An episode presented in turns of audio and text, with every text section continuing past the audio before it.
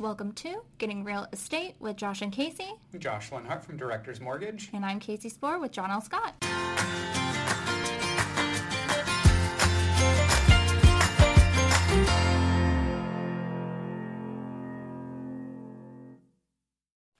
Alrighty. Hello. Welcome back, everybody. Yes, thanks for joining us today. Today we are going to do a Q&A episode. Yeah.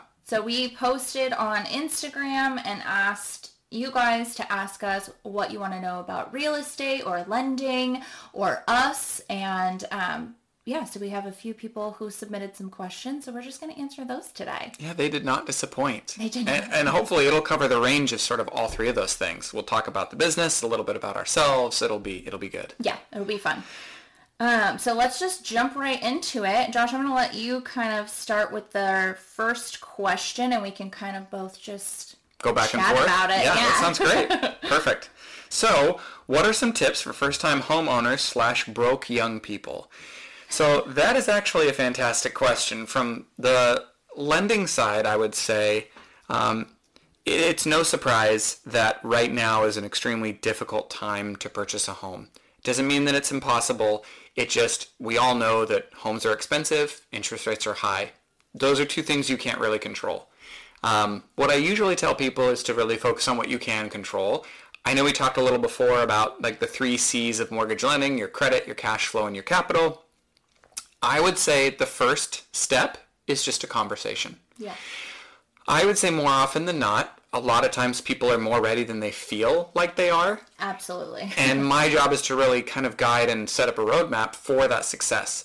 So usually when we're looking at those things, then we can dial in if you have to work on your credit score, what money you have coming in versus what you have going out, maybe ta pay off some debts, or saving up some money to open up the program options for you. There are some 0% down options, but if you have down payment saved, it could get you more easily into a home. So honestly, the best step is a conversation to know and have a better understanding and idea of what the first steps even look like. Yeah, absolutely. And then from a real estate side, obviously the first thing I'm ever going to tell somebody when they are wanting to purchase a home is have you spoken with a lender? Um, I'm Yes. going to hook you up with Josh, good lender there, and so he can get you your finances in order. Um, and then kind of thinking outside of the box because it is really difficult for single people who have only one income to purchase a Even home. two incomes. Oh my gosh, Holy even cow. two incomes is very difficult.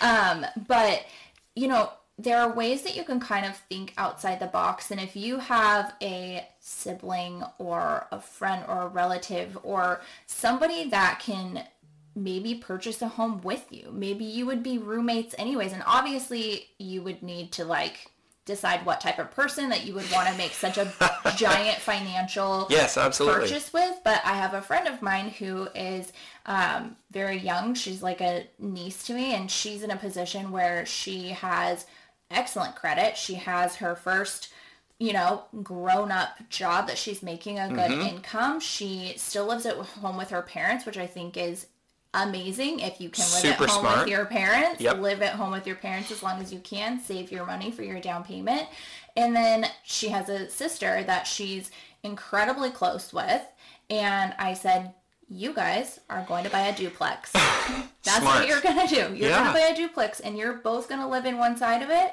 and then you're going to rent out the other side and if you decide that you want to move on, but your sister wants to stay or vice versa, then you're going to cash out refi when rates are right. You're going to take that chunk of change. You're both going to collect rents. One of you are going to pay the mortgage on the other side and get creative like that. Or if you have somebody that you're incredibly close with and you could make that purchase with, buy a house. If you can't find a duplex, if you were going to live in a three bedroom, two bath house together anyway, make that purchase and then let that be your stepping stone for a couple of years and then you know cash out refi use that as an investment property and then take your guys' cash that you were able to pull out for a refi and go buy your own second homes Yeah. Yeah, it's I think creativity is extremely important and almost along those lines and you can probably attest to this more than I can for the real estate side of just managing expectation. Absolutely. The big thing, you know, about people who are younger is they see a lot of their friends that maybe gone in houses a couple of years ago when they were half the Yeah. Mm-hmm. cost and a third of the rate.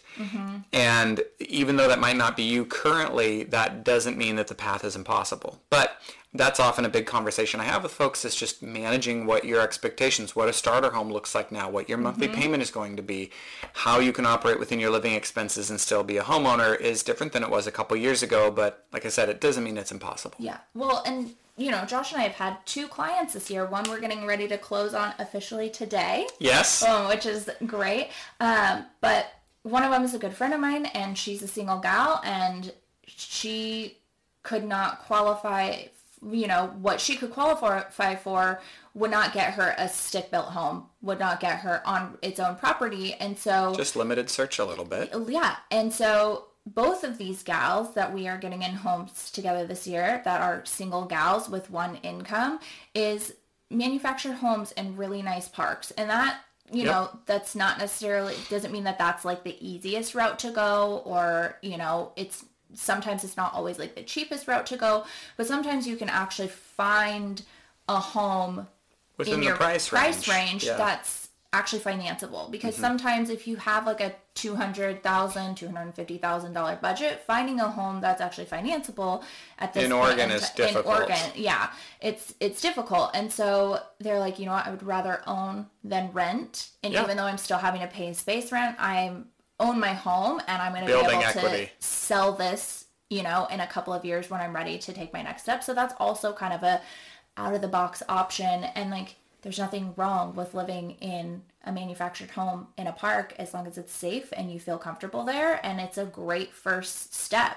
Yeah, absolutely. And for some people, it's maybe their last step. Maybe they want to get into a 55 plus Exactly, community and they want to move back into where they're around people and stuff. That's managing your expectations, having creativity, and, and all of those things go around building yourself the right team, having people in Mm-hmm. your corner that can help advise you. So that's usually surrounding yourself with like experts and people that know better. That probably is like the very first step. Yeah. But yeah. that's what we're here Those for. those are our tips for the single I don't want to say that you're broke, but single broke young people. Yeah. I mean, I mean, we've no, all been yeah. we've all been young and broke.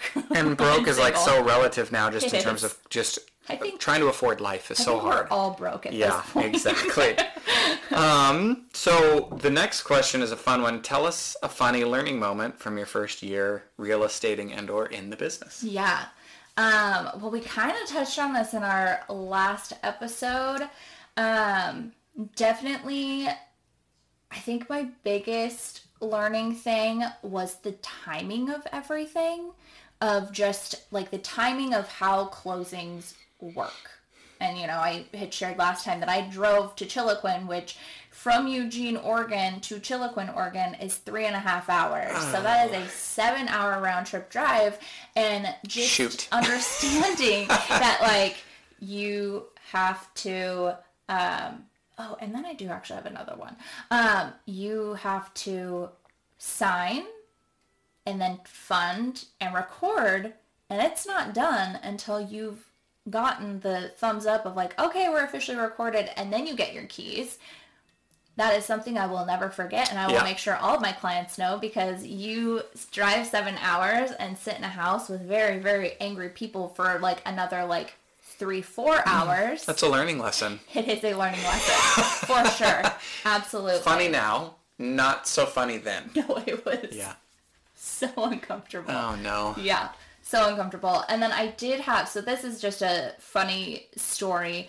Um, I had clients that um, they were not being on top of the things that they were supposed to do. So they're like, really in real estate and this whole world, there are very specific deadlines that you have to meet. When a lender asks you for documents, there's a certain amount of time that they need those documents Yes. in. And I can tell you and remind you as your realtor, like, hey, have you gotten those documents in? Have you gotten those documents in? I can help, you know, whatever lender we're working with, I can help them out and be like, hey, yeah, I'll reach out to them.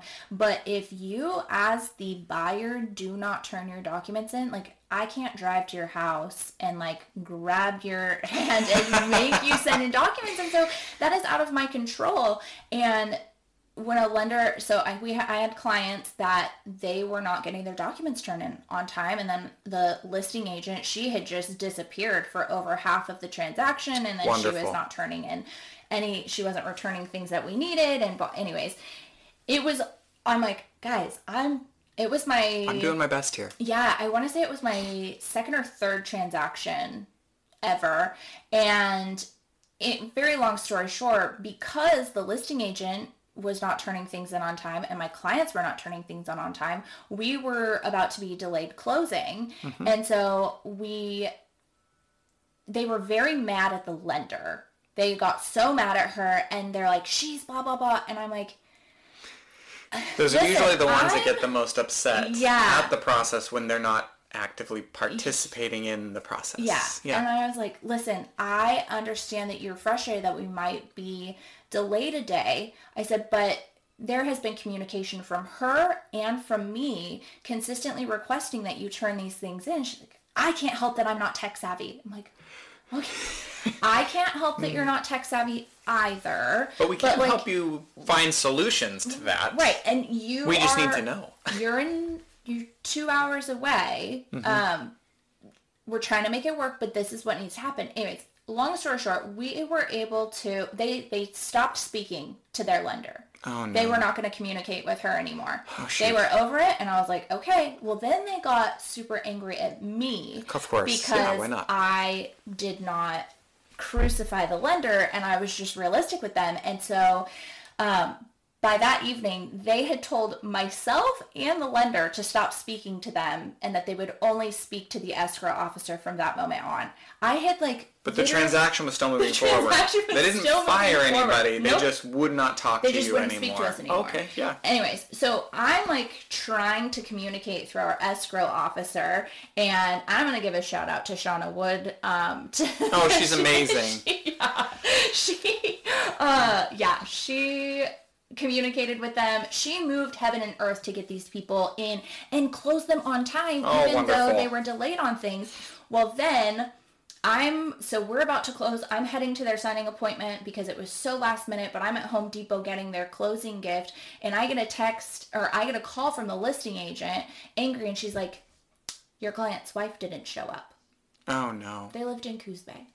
Oh shoot. And they said, Well, we just thought and I had this conversation with them. Sure. I said, because they're like, well, do we both have to sign? And I said, yes. I said, you're both on my contract, and I'm pretty sure you're on both the documents. If you're not on the lending documents, then only one has to sign. But you, we need to verify that with the lender. Lender, who then you have to speak with. You have to speak to yeah, her. you gotta talk to her. anyway, so they um they were told that they both had to sign multiple times, but then they just decided she didn't want to come. I think because she didn't want to see me or the lender. Sure. Um, so she just didn't show up. But they were Oh, like, well, she was sick, so we just felt like you could just take her off the documents really quick. Oh, just take her off. Just take her quick. off. And oh no. Josh can explain that to you, but that is not a possible. You can't just take somebody off the documents really quick. it takes time. Yeah, and so we were like, "You're not, you're not signing today." Yeah. Anyways, long story short, we closed the next day. I I was like, I have to be out in the middle of nowhere for a septic inspection for most of the day tomorrow, and so I'm gonna meet you in town right now. I'm gonna give you your closing gift, and then you'll have to pick up keys from my office. But they didn't want to. Anyways, he was a lot nicer to me In when person? I dropped in person. Sure. Even though he still didn't. But I called them afterward, after we officially closed the next day, uh, to try and congratulate them. They've ignored my calls. Hmm. Needless to say, I don't market them for follow-up business. Sure. But And the thing is, like a lot of times, you know, like managing expectations can only go so far. You know, Yeah. like we we do our best to help navigate, and you know, like it's lending in real estate is not all sunshine and rainbows. no, it's not. But oftentimes too, we also get that there's a lot of stress and anxiety around the process of home buying in general, whether you've done it once or a million times. We're here to help you navigate that. Mm-hmm. And we get too that Uh, sometimes we can, as professionals, be the punching bags to situate like frustration. Oh, absolutely. But a lot of times people do come around at the end. And I mean, there are a couple of clients that, you know, like are, you know, they had tough transactions and, you know, whether or not those things, like even if I had nothing to do with it, just that's why building a great team is such an important Mm-hmm. aspect of it because if one person messes up, it can reflect poorly on everybody. Yeah. So regardless of how well you did as an individual, the reality is y- you have to have an entire team behind you to make things smooth. Yeah.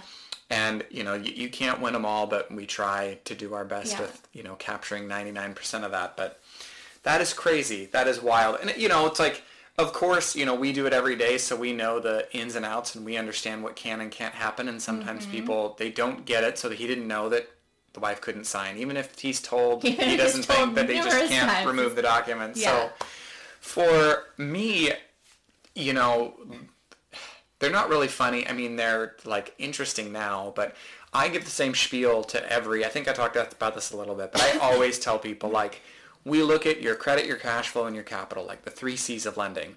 And I, when I tell people that, and I go over like these rules, and it's become more common now in the last ten years. You know, it's like don't, you know, pull your credit, don't open up a credit card, don't.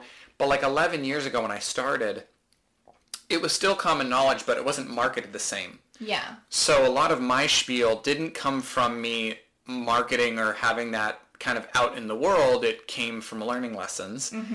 So like one of my first transactions, I had a person who um, we finished their loan and got them to loan documents and then we do a final verbal verification of employment. We make sure that the person we call, like the day before we fund, to say like, hey, is this person still working here? We've got W-2 pay, pay stubs and all of that the gentleman, we had signed everything and he was supposed to fund the next day. And we called and they're like, oh, he was offered and he opted in for an early retirement. He actually just stopped working here yesterday. Oh yeah. So now my one of my spiel is don't quit your job. And people laugh at that, but that came from a learning experience. yeah. Um, unfortunately, that turned things very sideways. I'm pretty sure we were able to save it because the retirement money he was getting was still a substantial enough amount to qualify, but it was definitely like an aha moment for me. Yeah.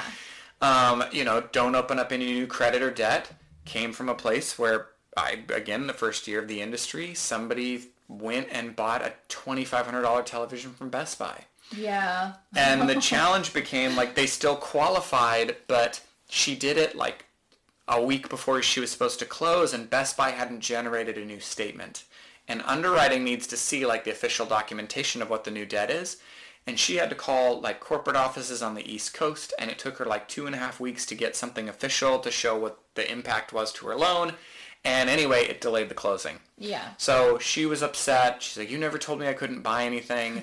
so this was like my sixth or seventh transaction ever. So now again, that's so that's where some of my verbiage comes from is Uh-huh. these very, I mean, they they feel obvious now, but a year into the industry when I didn't know any better, it wasn't an obvious. And clearly to people who are buying a home, they don't know that you're not supposed to go pull your credit, that you're not supposed to, you know, they're buying a house. It's like, well, I need to furnish it. I need a new couch. I need a new bed. I gotta have a washer and dryer. I have to have these things. Yeah. So to them, it's common sense to start prepping mm-hmm. to buy the home they just got the accepted offer on, not knowing that those things can have adverse impacts on your qualifying and or the timelines. Right. So the the learning pains for the first year of the industry came from real life events of people quitting their jobs, opening debts, Yeah. uh, not making payments. That's my other. So I say, don't quit your job. Don't make it, uh, open up any credit, and keep making your payments of all of your current bills on time because buying a house is stressful. yeah. And I've had more than one person forget to pay a debt, something on auto pay didn't go through, and it like I had somebody who had forgot to pay, make a credit card payment and their credit score dropped like 75 points. oh.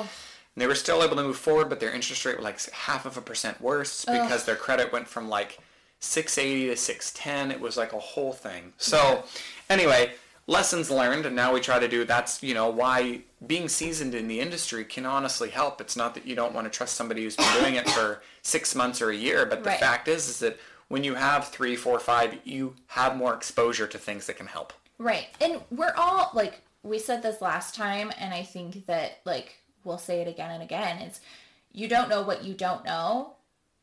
And that goes for Correct. people in the industry and that goes for people like consumers. It goes for people in general. We just don't know what we don't know and unfortunately I mean and also like the beauty of things is you do learn those through experience. That's the only way that you can learn. And Yep. especially in this industry, that is the only way you can learn is through experience. And so, you know, and for newer agents, like I'll never say like don't work with new I was a new agent not Yeah, that long ago. I was a new agent and I am so glad that people had trusted me, but I, what I'm also glad is that I was able to connect with experienced people Yes. and have a team. You know, my principal broker was it was and is so awesome and a great resource for me and he held my hand through as many transactions as I needed to and in this industry you could be in this industry for 20 years and still have new things pop up That's why I love my job. you need to Yeah. you know it's it's always new it's always different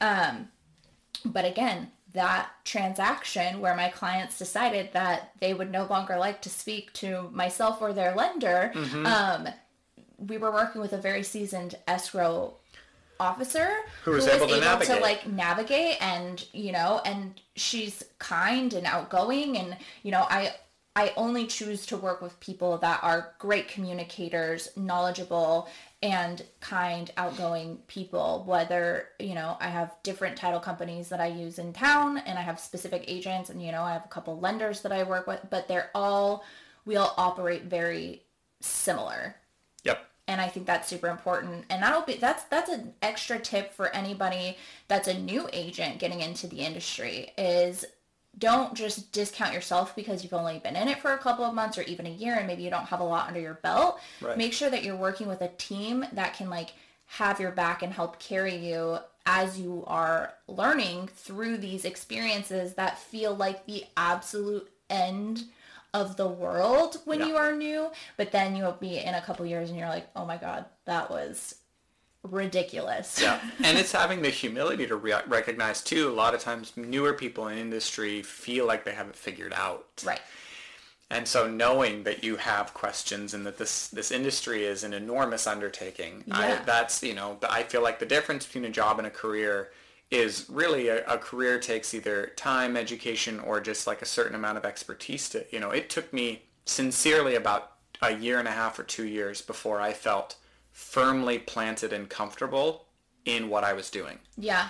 And that just took learning because there's so many Fannie Mae and Freddie Mac. There's so many guidelines and Yeah. rules and regulations and like figuring out what all of that stuff is and means just takes time. But Yeah. you know, if you surround yourself with good people, ask the right questions, you know, like Kaci said, it's not about, about avoiding somebody, but it's about also making sure to surround yourself with them as well, people who carry the expertise. Yeah. And this is an industry, again, another tip for new agents is like you, I had this conversation with a friend who is no longer in the industry, but, uh, you know, I said, you have to fake confidence. When you're new in this industry, you have to fake confidence. You don't ever 100%. you do not ever fake knowledge. This is not like an industry that you can fake knowledge. It's like, oh, I'll just fake it till you make it. No, you can't make things up because there's actually like like you can get sued.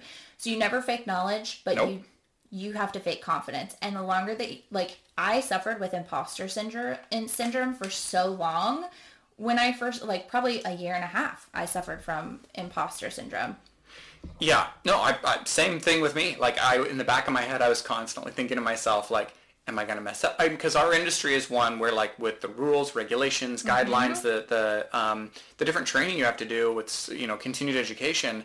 A lot of the tin- continued education is like, this person didn't do the right thing and they got fined ten thousand dollars, or they went to jail, or They lost their license, They lost their license and can no longer and they- participate in this so career. you're you're thinking like am i going to do and granted most of that stuff is like theft fraud like if you Yeah, are not being a complete idiot you are usually navigating away from the worst of Yeah, the yeah, worst fraudulent or money but the fact is is it is it is pushed in your face when you very first start that it's like this is this is people's lives, their finances, Mm-hmm. the biggest financial like you can't mess with that or treat it lightly. Exactly. And so a lot of my, you know, when I was a junior loan officer and I when I first started, it was like I was leaning on other people. And when they promoted me, I had this sense of like the safety net's gone. yeah. I have to know what I'm doing now, and it is all on me. I don't have this other person signing off on my stuff. But I think honestly that served me better because taking it seriously and knowing that I had this responsibility in front of me, I think served me better Oh, because I took that so seriously. Yeah. Well, and like I'm an independent agent. I'm not on a team. I never had the desire to be on a team. And some people need a team and Yep. want a team, but that's just not who I am. And so I was like, it's on me. So I can't pretend. And that that's the first thing that my principal broker said. He said, don't pretend you know things that you don't actually know Yep. have that humility to just be like, you know what? I don't know that right now, but I'm going to get you an answer in a super timely manner and be confident in the fact that like you're not 100% sure right this moment because again, we don't know what we don't know and people can't generally mm-hmm.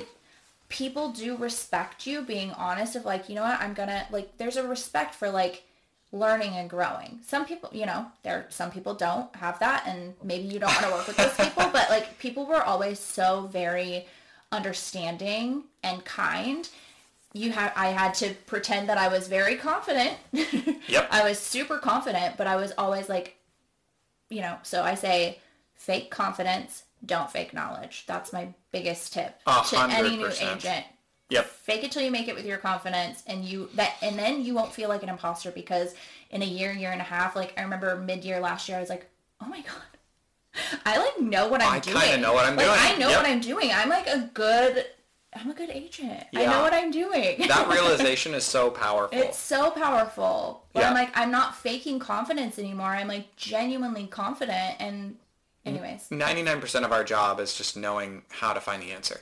Absolutely Somebody knows it, even Yeah. if we don't right then and there. But Yeah. well, this um, that was like a lot of industry side. I think that we can definitely do a part two where we do a couple more personal type questions. Yeah, So we have multiple questions. Those Okay. took longer to get through than I anticipated, Yeah. but I think this is super fun. So, um, yeah, we're gonna call it an end on this one, and we are gonna continue this Q and A next time. thanks for tuning in. We'll see you next time. See you next time, guys.